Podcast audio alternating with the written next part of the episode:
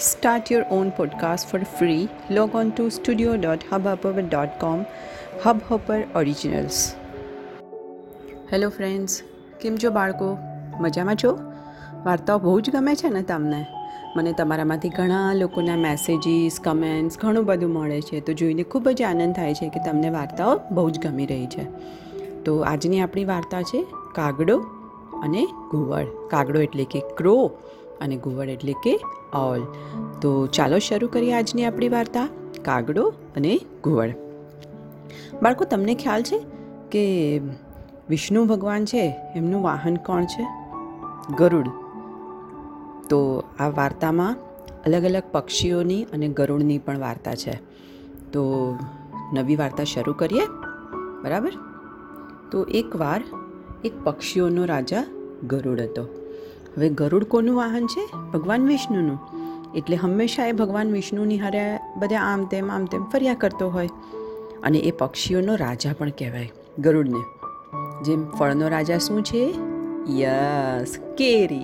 એવી રીતે બધા પક્ષીઓનો રાજા છે ગરુડ. તો એ આખો દિવસ વિષ્ણુ ભગવાનની સાથે ફર્યા કરતો હોય. એટલે બધા પક્ષીઓને થયું કે હવે આપણે નવા રાજા શોધવા જોઈએ. તો બધા પક્ષીઓએ સભા ભરી. સભામાં કોણ કોણ આવ્યો? હંસ, પોપટ, બગલા, કોયલ, ચાતક, ઘુવડ, મોર, કુકડા, પારેવા, કબૂતર, બધા પક્ષીઓ ભેગા થયા. બધાએ ચર્ચા કરી કે હવે આપણે ગરોળની આશા છોડી દેવી જોઈએ. હવે એ કામ પણ કરતું નથી. એટલે આપણને હવે કંઈ ચિંતા હોય, કંઈ ટેન્શન હોય કે આપણા પક્ષીઓનું કશું અગત્યનું કામ હોય, તો કોને કહેવા જવું? આખો દિવસ તો એ બહાર હોય છે. એટલે હવે આપણે જેને આપણી ચિંતા હોય, જે આપણું રક્ષણ કરી શકે, એવા રાજા જોઈએ. આમ તો ગરુડ જેવું તો કોઈ જ નથી. પણ હવે એમને અત્યારે સમય નથી, તો આપણે શું કરવું જોઈએ? અત્યારે આપણું કશું કરી શકતા જ નથી. એટલે ઉપદેશ ના આપી શકે, જે કડવા વચન ના બોલી શકે, ગામની જે રક્ષા ના કરી શકે, એ બધાને આપણે આપણા ઘરમાંથી કે પછી આપણા સમાજમાંથી નીકાળી દેવા જોઈએ. તો એવી જ રીતે ગરુડ બધી રીતે સારો છે, પણ એ આપણું કશું જ કરી નથી શકતો, તો આપણે એને પણ નિકાળી દેવું જોઈએ.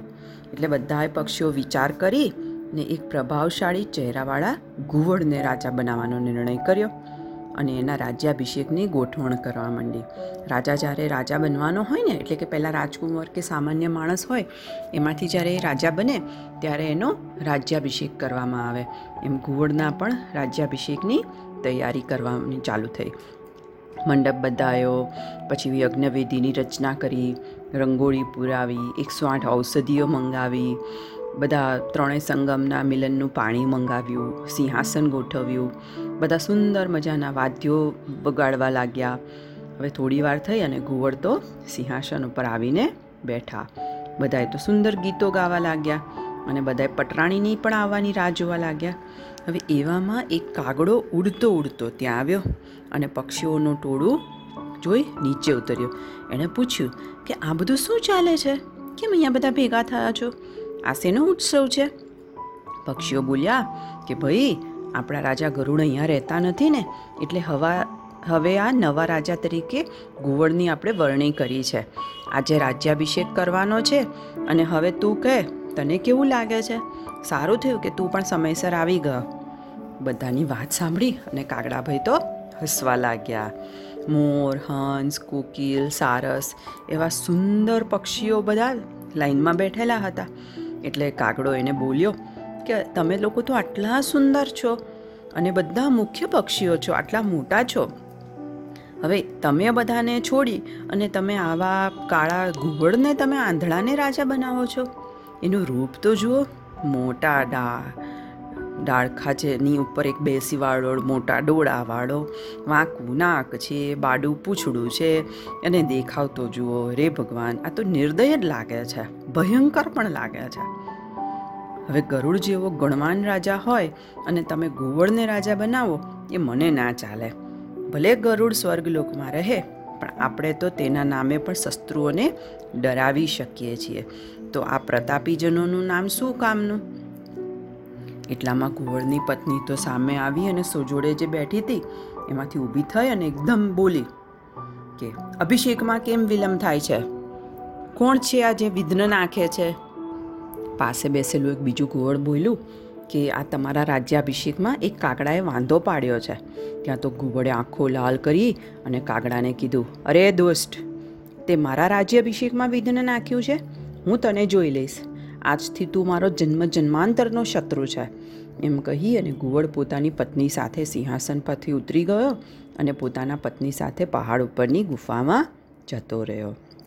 હવે ઘુવડ પહાડ ઉપરની ગુફામાં રહેતો હતો. અને પાસેના વનમાં એક મોટા વડના ઝાડ ઉપર કાગડાઓ રહેતા હતા. હવે વિચાર્યું કુંવડે કે આ કાગડાઓનું નિકંદન કાઢી અને પછી જ હું આરામ કરીશ. રાત પડે એટલે કુંવર જાગે. એટલે ગુવડ વડના ઝાડ ઉપર આવે અને આજુબાજુની ડાળો ઉપર ઊંઘતા કાગડાઓને ઝડપી લે. હવે રોજ રાત્રે એ બે કાગડાઓને મારી નાખે અને પછી જ એને શાંતિ થાય. આમ બહારની ડાળો ઉપર જે કાગડાઓ રહેતા હતા ને, એનો ધીમે ધીમે નાશ થવા માંડ્યો. વડના અંદર કિલ્લા જેવા ભાગમાં રહેનારા કાગડાઓએ પણ ઘુવડ સાથે લડાઈ કરી. પણ બળવાન ઘુવડ આગળ તેમનું કશું ચાલ્યું નહીં. એટલે હવે થોડા દિવસ પછી બધા કાગડાઓએ ભેગા થઈ અને રાજા સાથે સભા ભરી અને પોતાના મંત્રીમંડળ સાથે આવી અને વાત કરી કે ભાઈ, અમને આવી રીતે આ ઘુવડ અને ઘુવડનો આખો પરિવાર હેરાન કરે છે. તો હવે અમારે શું કરવું? તો બધા મંત્રીઓએ કીધું કે શત્રુઓ સાથે છુટકારો મેળવવાના છ ઉપાય આપણા નીતિશાસ્ત્રમાં લખેલા છે. સંધિ એટલે કે મિત્રતા કરી લો, વિગ્રહ કાં તો જુદા જ પડી જાઓ, યાન, આસન, સંસ્ત્રય અને દ્વેદીભાવ. કેટલા છે? છ કોઈ શત્રુથી છુટકારો મેળવવાના. તો એમાંથી જે પહેલો મંત્રી હતો ને, એણે કીધું કે હું તો બધામાં સંધિ જ પસંદ કરું છું. બળવાન શત્રુ હોય ને તો આપણે સંધિ કરી લેવી સારી. સંધિતી એટલે કે મિત્રતા. તો બીજાએ કહ્યું, ના હા, હું સંધિ નહીં કરું. આપણે તો લડી લેવાનું. આપણે શક્તિમાં નાના છીએ, પણ સિંહ હાથી કરતાં કદમાં નાનો હોવા છતાં વિજયી તો બને છે ને. તો લડવાનું, લડતા તો શીખવું પડે. તો ત્રીજાએ કીધું, હું તો ભાઈ યાન પલાયનમાં જ માનું છું. નાહક આપણે યુદ્ધ કરવું, આપણો વિનાશ, એનો વિનાશ, કોણ જીતે, કોણ હારે, કંઈ ચોક્કસ નથી. એટલે આપણે શાંતિથી અહીંથી ભાગી જવાનું. બીજે રહેવા જતું રહેવું સારું. ચોથાએ કીધું, ના હા ભાઈ, હું તો આસનમાં માનું છું. એક જગ્યાએ મગરની પેટે દૃઢતાથી બેસી રહ્યો. મગર કેવું શાંતિથી એક જગ્યાએ નદીમાં બેઠો હોય ને તો આપણને ખબર બી ના પડે કે મગર બેઠો છે. એવી રીતે શાંતિથી બેસી રહેવું ને જે આવે એને અચાક કરતું ઝડપી લેવાનું. પણ અવાજ કે કોઈને ખબર ના પડે એવી રીતે. એટલે આવા ઉપાયથી મગર હાથી જેવા મોટા પ્રાણીને પણ પાણીમાં ખેંચી જાય. તો પાંચમાએ કીધું, હું તો સંસ્ત્રયમાં જ માનું છું. આપણી સંખ્યા અને બળ જોતાં બીજાની નાના મોટાનો વિચાર કર્યા વિના જેની મળે તેની સહાય લેવી અને યુદ્ધ કરી લેવું. હવે છેલ્લે કાગરાજાએ વયોવૃદ્ધ મંત્રીને પૂછ્યું કે જે બહુ ઘરડા અને બહુ અનુભવવાળા હતા ને, એમને પૂછ્યું કે આપ કેમ કશું બોલતા નથી? આપ અનુભવીને જે ઉપાય યોગ્ય લાગે એ જણાવો. હું આપનો ઉપાય સર માથા ઉપર રાખીશ. વયોવૃદ્ધ છઠ્ઠો મંત્રી બોલ્યો કે, મહારાજ, જે જે મંત્રીઓએ ઉપાયો કહ્યા તે બધા રાજનીતિને અનુકૂળ ઉપાયો છે. પણ આ સમયે મને દ્વેધી ભાવ એટલે કે ઉપરથી મૈત્રીનો દંભ કરવો અને સમય આવે શત્રુનો નાશ કરવો, એવો ઉપાય સારો લાગે છે. એટલે કે અત્યારે આપણે ઉપર ઉપરથી દેખાડીએ કે ભાઈ હું તમારો ફ્રેન્ડ બની ગયો છું. પણ જ્યારે સમય આવે, આપણી પાસે શક્તિ અને આપણી પાસે માણસો હોય, એવા ટાઈમે આપણે શત્રુનો નાશ કરી દેવાનો. તો એ ઉપાય મને સારો લાગે છે. હવે જે કાગડાના જે રાજા હતા ને કાગરાજા, એણે બધાને આ વયોવૃદ્ધ મંત્રીએ જેમ કીધું ને એમ કરવા સમજાવ્યા.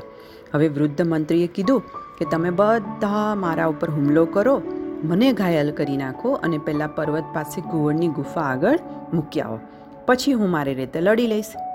બધા કાગડાઓ ભેગા થયા. આ વૃદ્ધ મંત્રીના થોડા પીછા તોડી નાખ્યા, થોડી ચાંચો મારીને લોહી કાઢ્યું અને પહેલાં ઘુવડની ગુફા આગળ મૂકી આવ્યા.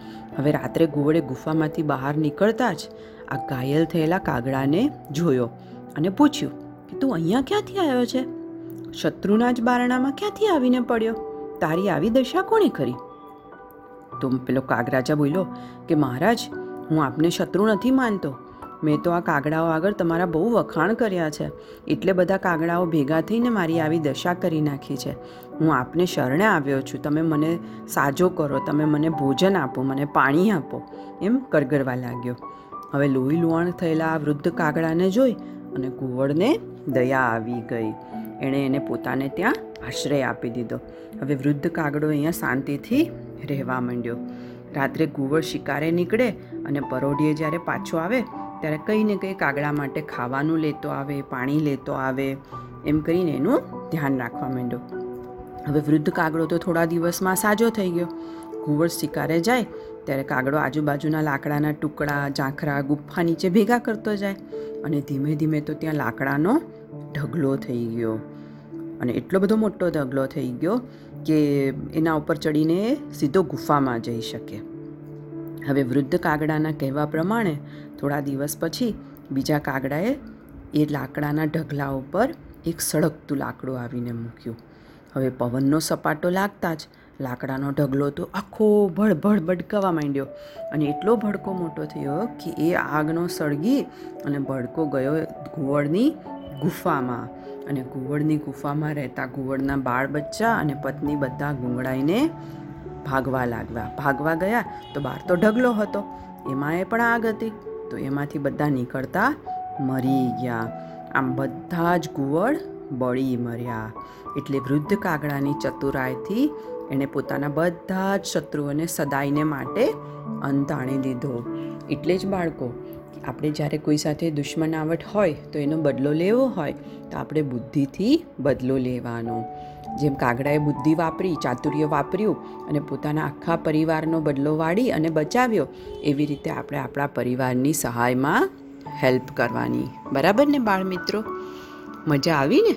આજે વાર્તા થોડી મોટી હતી. તો હવે બધાય સૂઈ જશે, મમ્મી પપ્પાને હેરાન નહીં કરે. ઓકે બાળકો good bye good night take care of your self